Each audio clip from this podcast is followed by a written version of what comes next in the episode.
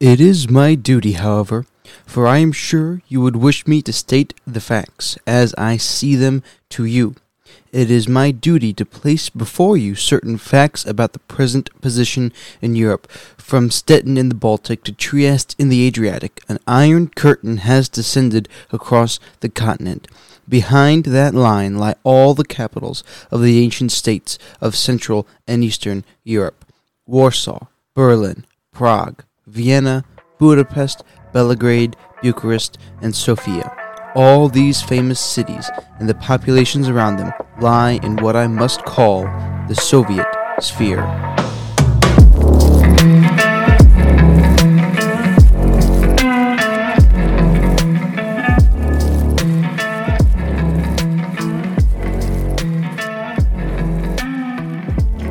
Ladies and gentlemen, welcome back to another episode of Food for Thought.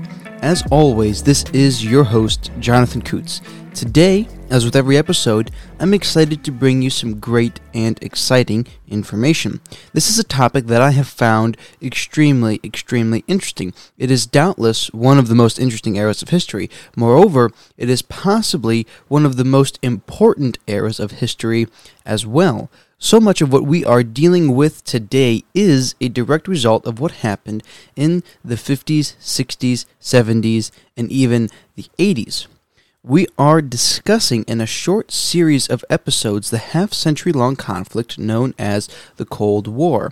And the quote that I just read was from a most famous description of the beginning of this event, a description given by none other than Winston Churchill. Unfortunately, I cannot do a good Winston Churchill impression, otherwise, I would have tried.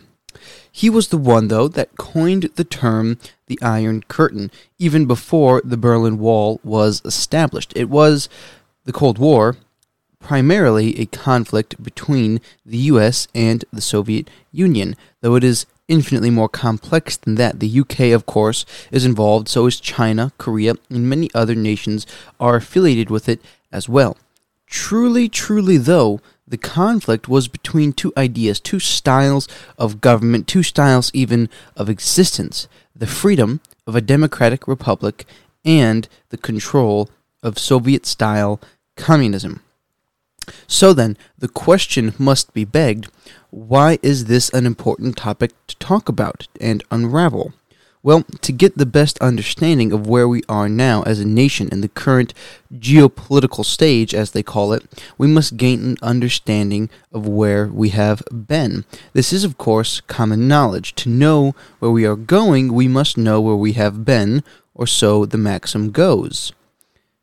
Therefore, we must go all the way back to the very, very beginning of where this conflict began. Where is it? Where would I place the beginning of the Cold War? I would say it began in November of 1917, or at least the potential energy for it began then, and later on, that potential energy would transfer into the kinetic energy as if a boulder had been pushed over a precipice. One could even argue that it was possibly even earlier than that, all the way back on July 4th of 1776. Why then? Because that was when the United States of America had a great experiment, the experiment of which we are still reaping the benefits from. Again, why so much earlier than the 50s? Because it is a fundamental truth that the Soviet Russia and the United States of America were antithetical creatures from their very outset. From their very nature, their DNA was hostile to each other. And in this first episode in this series, we will be discovering and unraveling that very idea. It is important to note that what America did was unique. The idea of self liberty is the new one here. The precedent throughout history was for the opposite. The state has the right to rule, usually ordained by God. The state holds the power. The state or the king has seen fit to give it to the paupers and the plebeians. Instead, the USA had this radical idea, taking bits and pieces of wild and ludicrously outlandish thought strains. They combined them into a constitution. This constitution says the following We, the people of the United States, right there is the most important part, the people, in order to form a more perfect union, establish justice, ensure domestic tranquility, provide for the common defense, promote the general welfare, and secure the blessings of liberty to ourselves and to our posterity, do ordain and establish this Constitution for the United States of America. You see, for almost all time, excluding a very, very small portion of the couple hundred years of the Roman Republic, which, in all honesty, wasn't a true republic for the last half century or possibly longer of its existence. Power did not belong to the people, but to whatever kind of government ran the land. And certain rights, or sometimes, in most cases, no rights, were afforded to the general masses. This is why the United States was always meant to be and going to be the enemy of the Soviets. A democratic republic can exist in a world where Soviet Russia exists, but Soviet Russia cannot and could not exist in a world where the US existed. These ideas were always going to be antithetical. These nations were always going to be enemies, and we'll get to more about that in the next episode. But for now, let's go back in time a little bit. Thomas Jefferson, Benjamin Harrison, John Hancock, Samuel Adams, John Adams, Benjamin Franklin, and of course others. These are the founders of America. Obviously, you all know that. These are real names. These are true names. These are not disguises, nor are they pseudonyms. Those are birth names. Now, Vladimir Ilyich Ulanov, Iosif Djugashvili, Lev Davidovich Bronstein. You also know these names, and of course, I cannot speak Russian proficiently, so that last one was a little bit hard for me. I apologize for the pronunciation. If any of you knows better pronunciations. The first one of those names you might be able to guess who that belongs to in history, though, because his name hadn't changed too much. But who are these people? Well, these are the founders of the Soviet Union, or at least three big heads of them Vladimir Lenin, Joseph Stalin, and Leon Trotsky. All of those are fake names. They're revolutionary names taken on by revolutionaries. They took fake names, not willing to use real ones. One might say that this is an unimportant fact, but I would say that it is telling beyond all.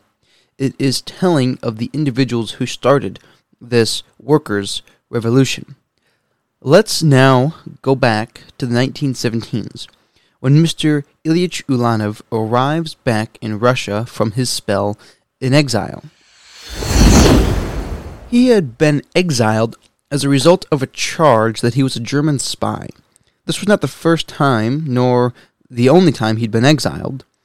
Before this, he'd been in Siberia, but later on, he'd kind of transferred, I believe, to uh, Switzerland, which is where he came back from. But he'd been in exile before in Siberia, which was not yet the death sentence it would become in 20 odd years.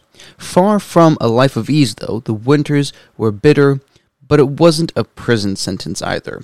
One could expect to read and write by a fire in a secluded cabin far in the woods. The dreaded Gulag archipelago was yet to be formed. In the meantime, though, Mr. Ulanov would spend much of his time here creating what would become the Vanguard Party, writing letter after letter to other revolutionaries. Now, as for the Swiss exile, he'd been placed on a special train and pulled up after the February Revolution, or the overthrow of Tsar Nicholas. He'd been unpopular, the Tsar, especially after his failure in the war effort. After taking over the war effort completely, he slaughtered hundreds of peasant class Russians. They, the Russians in general, were not prepared for the total war of the Great War. Whole parties of soldiers were unequipped with firearms. So they told this infantry to march forward and pick up the weapons of their fallen and dead comrades. It is not hard to imagine the anger that would kindle in the hearts of this working class. All it took was some cunning, cunning enough to manipulate that very anger.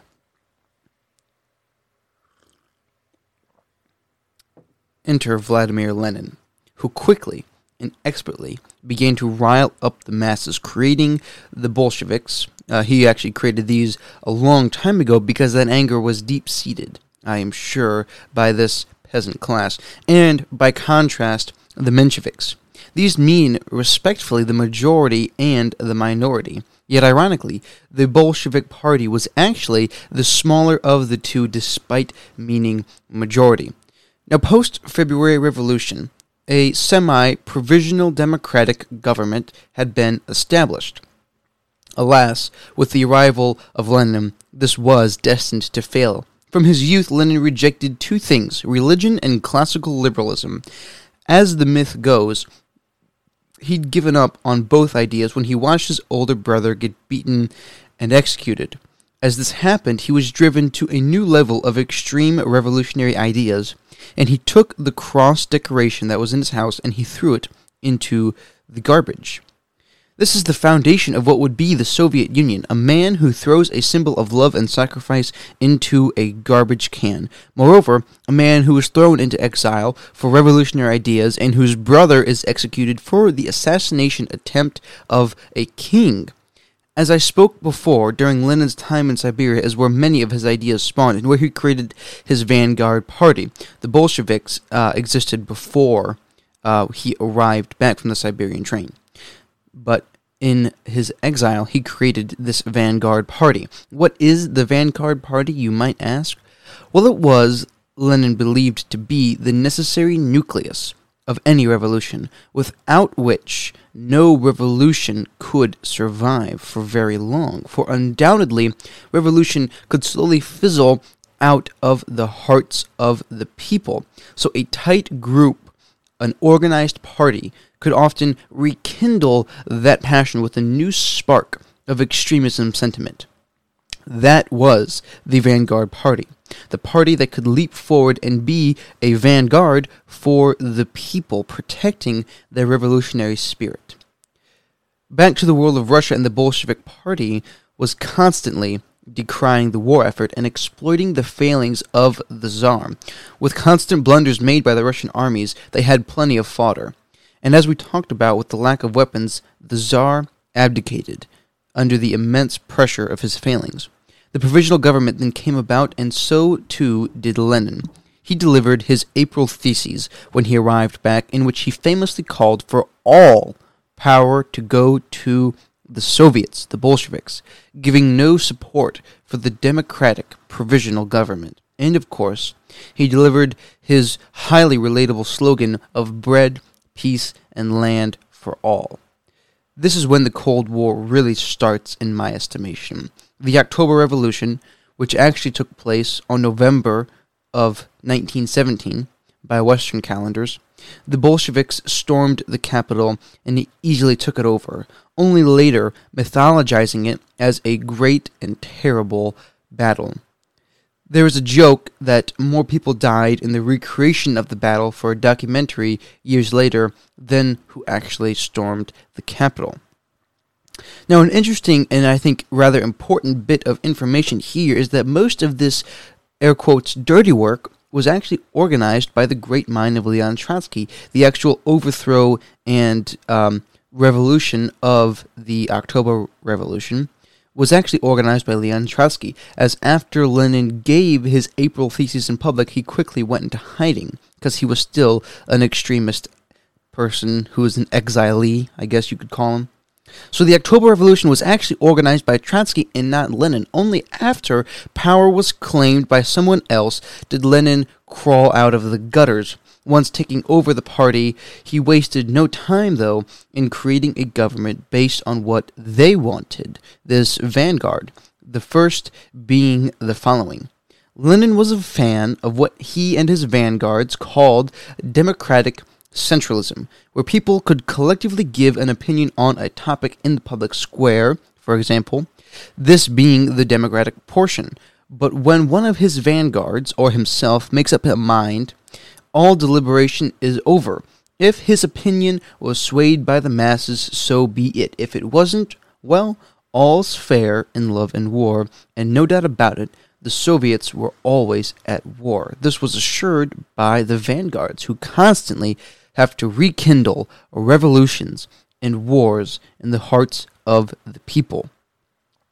By 1918, the Bolsheviks had become the party, as this was still a slightly democratic system, they having developed more of a bureaucracy called the Politburo, who had to make some decisions. But not long after they came to power, they shed the cloak of Bolshevism and renamed themselves the Communist Party. They also wasted no time in making all other parties illegal and taking complete control of the media, to include newspapers, radio broadcasts, and television, as well as internal trade. One other very important bit of information and at a very important date takes place in December of 1917, known as the Day of the Chekists, which is when the Cheka was founded. These were the terrible, terrible secret police that would later be renamed the KGB and the NKVD. Their goal was to stomp out any counter revolutionary sentiments or ideas of sabotage, a broad enough mission that they could easily depose of any political adversaries of Lenin, later on of Stalin. Now, the vanguards had more than one goal.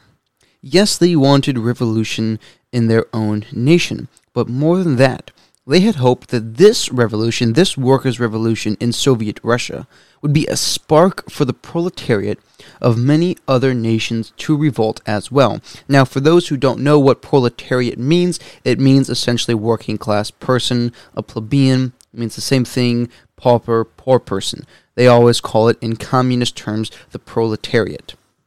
So they hoped the proletariat of many other nations would revolt as well. This would become a very important running distinction when Stalin and Trotsky ran for um, the throne when Lenin dies. They ran under two different banners. Trotsky believed that their mission should be to spark revolution in other people's hearts and other nations and Stalin ran under the socialism in one nation clause, the, the idea that only communist Russia should remain communist. This is their idea.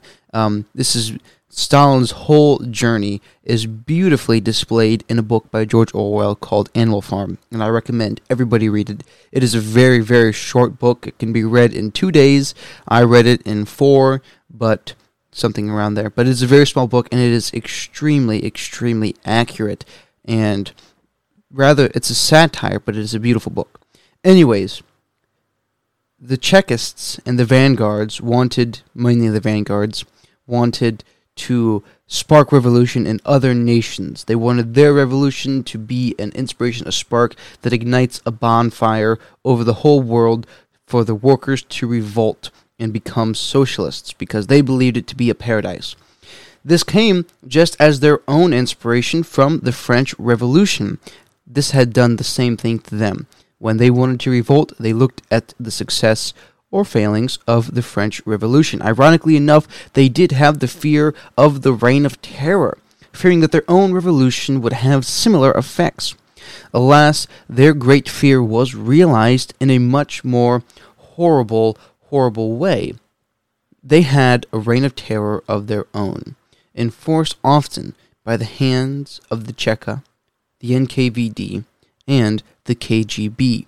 Their reign of terror was not so open, though, not so public. Instead, it was the quiet nights, the nights where you would wake up and your neighbors aren't in line for the one bathroom in your apartment building.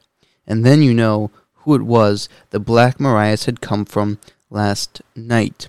The Russian, the Soviet, the communist reign of terror was the great show trials that took place later when Comrade Stalin took power, when the people who committed some unpardonable sin was taken to the Lubyanka and shot, or exiled. The Lubyanka is said to be the world's tallest building, as from its basement in Moscow one can see the forests of Siberia. It's hard to stand in that basement, though, as a weirdly the floor is slanted. Yet one still has hopes when descending because when you get down there, there are still some doors behind you. You can hope they just might leave. But the floor is slanted only to help you clean the blood away, and the doors have nothing but solid brick behind them. They are there for the purpose of keeping bullets from ricocheting back into the shooters. This is the Russian reign of terror, and it would last for almost as long as the communist government was in power. Soon after the Bolsheviks threw off their cloaks and announced themselves communists, they had a few promises to honor. The only one they could actually offer, or even would offer, would be peace. The Russians were tired of war, but the road to peace with Germany would be bumpy, one having stalls in the negotiations. But once the negotiations did stall, Trotsky managed to coerce the Politburo into reconsidering negotiations with Germany, ultimately leading to peace. Around this time, something else began to form, though a string of concentration camps all throughout the massive country instituted by Lenin, similar to a certain geological figure or structure, an archipelago, which of course would eventually turn into the infamous Gulag Archipelago, not so affectionately named by Alexander Solzhenitsyn. It was also during this time, and indeed a little bit earlier, that another powerful figure who'd been lurking in the shadows began to emerge. Iosifovich Dukashvili. This man joined the Bolsheviks in 1903, going only by the name of Koba. Very good and very fitting name to go by, for this was a legendary Robin Hood slash Arthurian character, a fitting name because for years he was famous for robbing banks, then giving the proceeds to the Bolshevik efforts. He would later change his name in 1912 to the Man of Steel, or Stalin, a name by which he would go for the rest of his life. He was an unlikely leader, an even more unlikely idol, with which he would unanimously become. Something began years before in the mid 1910s. Similar to Lenin, he was exiled to Siberia. During that time, he began to gain a following of people. They began to intentionally form a cult like behavior around him, for he had a reputation of brutality already then. Despite the fact that his face was ravaged by smallpox, he was short, stout, and he had a squeaky voice. Nevertheless, he would have enough of a personality and a political, bureaucratic intellect that he gained power his subordinates formed a cult of personality around him, and this would be one of the reasons he took over the Soviet Empire. You see, he did two things very, very well, two key things that got him high enough to vie for the throne when Lenin fell ill by stroke and later heart attack. They say that when Lenin died, scientists collected his brain, and he had so much severe strokes that when they tapped the outside of his cranium, or his cerebellum, it actually cracked. Nevertheless, the first thing that Stalin did was to befriend the man, and the second was to take the position of the general secretary. This gave him all authority and power to appoint people into governmental positions. Of course, this quickly spiked his political favors and his political f- power because of that. As very quickly many people began to owe him favors, a genius move by a genius bureaucrat. He also befriended Lenin, and this was perceived all the way to Lenin's death. He must have had some level of luck because as Lenin suffered massive strokes and died, before he could expose Stalin's tyrannical secret, or maybe not so secret, other half. The public at large still perceived these two as the greatest of comrades and good, fast friends, so Stalin was asked to organize Comrade Lenin's funeral, which he did. But he did one other important thing. He ensured that his arch rival, Leon Trotsky, had the wrong date and time for the funeral, so he was noticeably absent when the hero of Soviet Russia's funeral began. And it was here that Stalin from then on, became the sole ruler of Soviet Russia, keeping a firm death grip on the throne of the Union of Soviet Socialist Russia until his own death, much, much later. So, folks, that is kind of the origin story of communist Russia, which would be a major, in fact, the only other major player in the Cold War. I know we didn't talk much about the Cold War in a series about the Cold War, but this first episode is to get the backdrop, the important information that comes from this important, important historical event. We have to understand the players to understand the event, the game itself. So, this is an important backdrop to what we will be discussing next week the actual start of the Cold War. So I hope you guys can appreciate how important that information is because it's extremely telling what goes on inside of a government. It tells you that one of these players was standing for truth, beauty, and freedom, the other for complete oppression and power. Because one must understand that it is only a very few and very certain people that actually prosper from communism. I talked about it in my episode from communism, and it's beautifully displayed in the book Animal Farm by George Orwell. I recommend everybody read it, and if you guys are interested in this topic, I recommend you listen to another podcast. They're not a sponsor, nothing like that. Just great information. It's called The Cold War What We Saw, presented by Bill Whittle and The Daily Wire. It is phenomenal information. It's what inspired me to do this own episode here, and so I recommend you go listen to that. Of course, before I close out the episode, I have to ask you guys if you have enjoyed this episode, if you have enjoyed what I've been doing, please consider going to my Patreon or simply just share the show. Uh, follow me on Instagram and Twitter where I give other stuff. Um, leave ratings and reviews on Apple and iTunes and Spotify, anywhere you get your podcast. If they allow ratings and reviews, please uh, rate. If you guys know other people that would be interested in this podcast, please just recommend it to them. It's extremely helpful if you guys just do word of mouth or if you leave ratings and reviews. It helps other people see the show, it boosts the statistics, all of that stuff. So if you guys have enjoyed this, please just consider passing it on to one friend, leave a rating and a review. And, anyways, thank you if you guys do that. Go learn something new, go learn something real in the meantime, and I'll be back next week with some more food for thought.